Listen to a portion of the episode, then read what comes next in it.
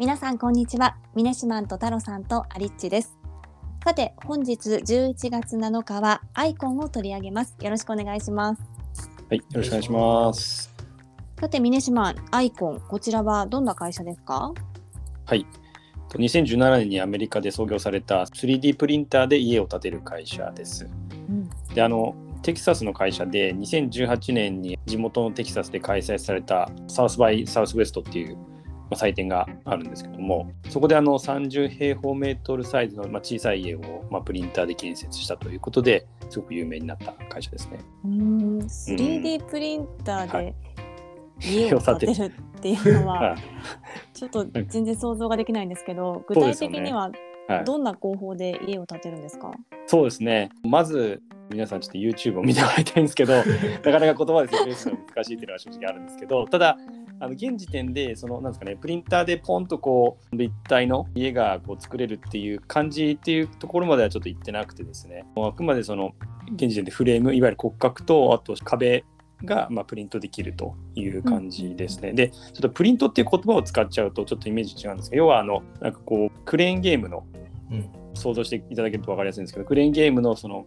アームのところですね。実際にぬいぐるみとか掴むところ。あそこがチューブ状になっててそこからコンクリートがですね出てきてそれをこう塗り重ねていくっていう感じなになるんです。はい、で、まあ、なのでこう下からこうず徐々に徐々にこう塗り重ねて外壁を作っていくっていうところと、まあ、外壁以外にも中の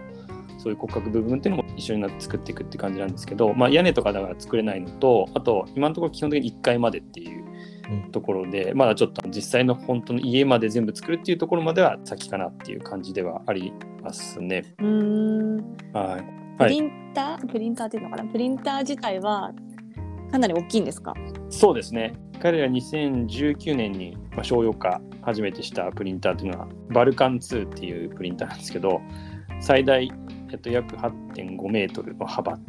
ていうところなんで、うん。まあ、幅が8.5メートルかなり大きいですし、まあ高さもさっきちょっと1回まで言ってたんですけど2.6メートルまで一応プリント可能っていう形ですので、まあ、非常に大きいですね。はいえーこれってじゃあ基礎工事みたいなのはないってことですよね？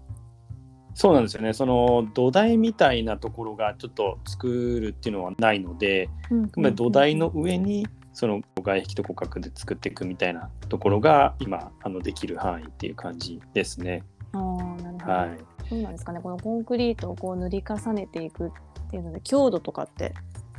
どそうなんですよね。どんな感じなんですか？コンクリートに浮かされるんで基本的にはまあそれなりの強度はありつつもただやっぱり例えば日本だと鉄筋とか多分入ってたりとかえっていうのがあると思うんですけど、そういう鉄筋を入れるとかはなないのでうん。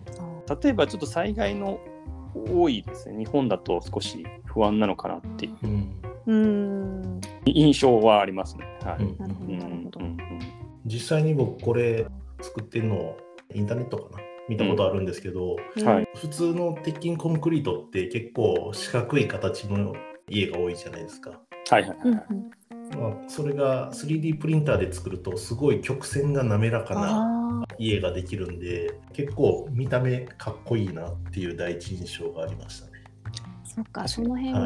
自由にまあ設計できるそうですねっていうことそうですよね。なんですね。はいはい。あとなんか歯磨き粉を重ねていくような形なんで壁のところが鉄筋コンクリートのペタッとしたような形じゃなくてもう本当に歯磨き粉を重ねたような形で層ができてるみたいなうーんデザイン性が逆に見たことがないっていうところで言うとすごいモダンだなっていうイメージありましたね。その層を生かしてっていうそうですね。ことですなんね。かもうこれ見た瞬間にあこれ 3D プリンターで作ったんだなっていうなんか新しさっていうのがということですよね。はい。うん。ちょっとおしゃれな感じ。うん。そうですね。へえ。これ 3D プリンターで、まあ、建てられる家っていうのは、まあ、いろいろやっぱりメリットがあるわけですよね。そうなんですよね。さっきそのタさんが言っていただいたそのデザイン性っていうかデザインの柔軟性うんみたいなところはやっぱり一つ大きいですし、あと売りとしてはやっぱりスピードですね。でスピードが速いので結果的に価格も安くなるってことらしいんですね。なんで要はあの人件費がかかんないっていうことで,、であともう一つ言うとなんかタブレットで結構あの直感的に設計とか操作できるような独自のプラットフォームも合わせて作ってるのでおそらくすごい設計のプロじゃなくてもある程度こう作れるっていう、うん。使えるっていう形にまで多分その落としななんでそれをやってるかっていうと基本的なそのビジョン的に言うと貧しい国貧困層が多い国でまあ安く家を早く簡単に作りたいみたいなのがやっぱあるので、うん。そういう意味で、えーやっぱスピードの速さ価格の安さとそういうなんか直感的に使える UI みたいな、うん。まあ、そういうのをなんか大事にしてるんじゃないかなと思いますね。うんはい、早くて安いっていうことなんですけどはい。どれくらいの価格期間で建てられるんですか、そうですね。冒頭に言ったそのイベントで建てた家っていうのはまあ30平方メートルなんでちっちゃいんですけど48時間で建てたと。へー。100万円程度のコストってことなんうで,、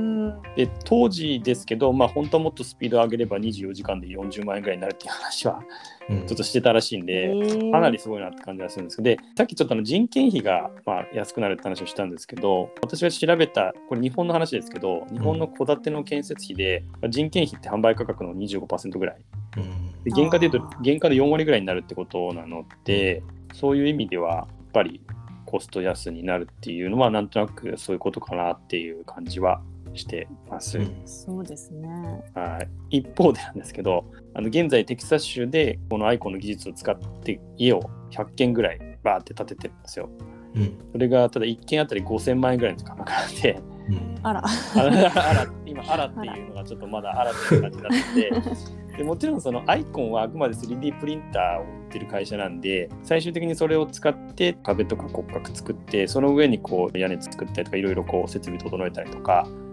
まあ、もちろん土台の工事だったり全部含めてやるのは建設会社でそれを売ってるんで最終価格に対する決定権は当然ないので、うん。うん。まあ仕方ないところはあるのかなっていうところは目指しているところとしてはやっぱりできるだけ早くかなり安くっていうのはありますね。はい。多分これあれですよね。結局5000万で売ってるっていうことは 3D プリンターで作られた家っていうのでプレミアムが乗ってる可能性はあるってことですよね。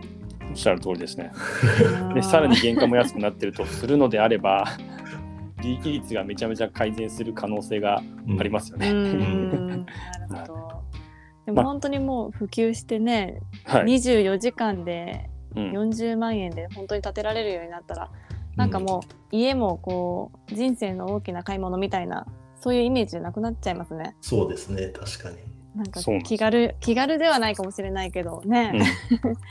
本当になんか自分でそれこそしかも作れるみたいな可能性があると思うんでその設計したりとか。僕はちょっと思ってたのがそ,、れこそなんか前デザインの会社テンプレートの会社とかの話もしましたけどもそういうテンプレートがいくつかポンポンあってこうちょっとカスタマイズして、うん。あとは 3D プリンターよろしくお願いしますみたいな感じで、できたらなんかまたちょっと全然別の世界が見えてくるなって感じはちょっとしてますね。確かに。最近一軒家とかでも結構大手のビルダーさんとかでもある程度その形が決まったやつで値段もなんか明朗会計みたいなプランが結構出てきてたりとかするんでなんかそういうのを見ていくともっともっとなんか 3D プリンターが普及していくとカスタマイズ性とか高まって自由にできてしかも値段安いっていうのがなんか実現するような気がしますよ。うん。そうですね。うんうんここって競合っていうのはどんな感じなんですか？そうですね。私もなんかこのアイコンがそもそも初めての会社だったんで、そんなにないのかなと思ったら、あるサイトではすでにあのアイコンを除いて12社うんあって、で、アメリカ、ロシア、デンマーク、その他もろもろ結構いろんな国で開発されてるみたいなんですよね。日本はそのサイトではたまたまその12社入ってなかったんですけど、セレンディクスパートナーズって会社があるみたいです。うん。あで大きくタイプが2つあって1つはさっき言ったみたいにクレーンゲームみたいな感じでそのそのクレーンのアームみたいなところからその歯磨き粉状にコンクリートが出てくるんですけど、うん。もう1つがロボット式って言っててあるのがあって土台になる部分が4つの足が出てそれがこう踏ん張る形でそこからロボットのアームが出てうん。それが回転しながらそのアームの先からコンクリートが出てくるみたいな感じのやり方っていうのがあるみたいですね。これ国内にもそういう会社があるっていうことは国内に 3D プリンターで建てられた家っていうのもあるんですか？実際に。ごめんなさい、ちょっとそこ調べてないんですけど、ただ、あその建築基準法でそもそもなんか、あのダメみたいで、そうですね、日本が結構そこら辺厳しくて、僕もちょっと知り合いのメーカーさんに聞いたことあるんですけど、今日本で 3D プリンター使って作る家っていうのは法律的に NG らしいです。なるほど。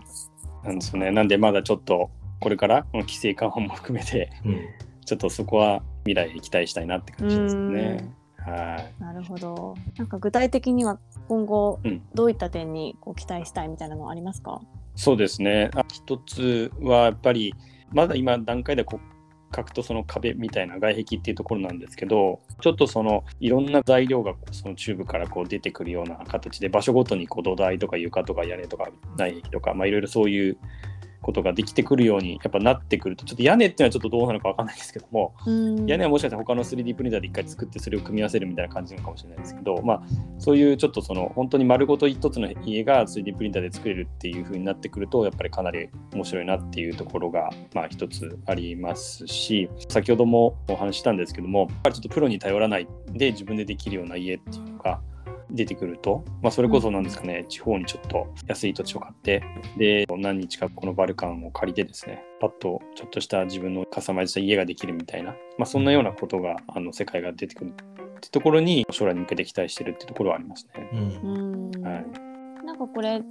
家丸ごと一軒って言うと、まあ、技術的にももう少し先になるかもしれないんですけどうん、こうプレハブ工法とかだったら、うん結構もうできるんですかね？そのどこか別の場所で 3D プリンター使ってパーツじゃないけどあそうですね。なんか多分 3D プリンターでそのパーツそうですね。パーツをこうだけを作ってっていうところもあると思うんであそれを組み合わせるっていう意味では全然できるのかなっていう感じではありますよね。はい、ただちょっとそのパッてどっか調べた時にはそのパーツやっぱり量産じゃなくなるんで逆に高くなるんじゃないかっていう